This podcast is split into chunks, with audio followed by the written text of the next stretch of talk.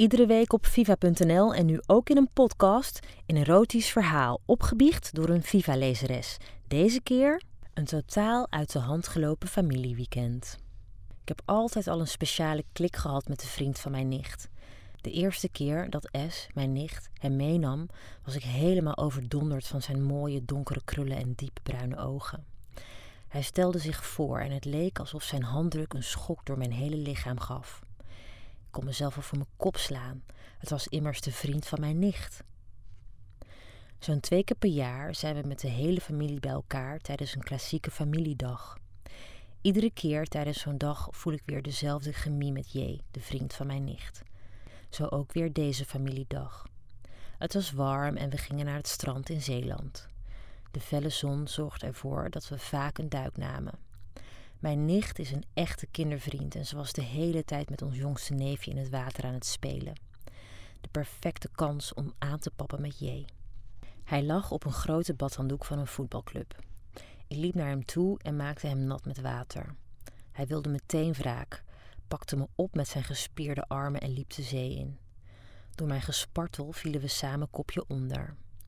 Onder water gaf ik hem een tik op zijn buik en mijn hand bleef net iets te lang daar, die ene plek. Ik voelde langzaam en wat voelde dat goed. J had door dat ik mezelf niet in de hand kon houden en keek me doordringend aan.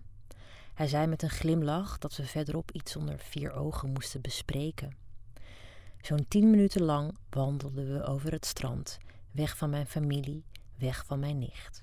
Waar ik ook over kletste, J liet ieder gesprek overgaan in pure lust. Toen we eenmaal ver weg waren van iedereen, stopte hij opeens met lopen. Hij draaide zich naar mij toe, pakte me vast en zoende me. Even was ik in shock, maar niet voor lang. Dit is wat ik wilde. Mijn handen gleden over zijn rug richting zijn ronde gespierde billen. Ik kneep er zachtjes in en binnen no time tilde hij me op en rende de duinen in. Ik ging op het zand liggen en zag dat de zwembroek die J aan had veel te klein was geworden. Ik verloste hem en deed zijn broek uit. Voordat ik iets kon zeggen, stak hij zijn pik in mijn mond. Het smaakte verrukkelijk. De lange grassprieten kriebelden in mijn rug. Hij moest in me. Hij ging boven op me liggen en duwde zijn natte pik langzaam bij me naar binnen.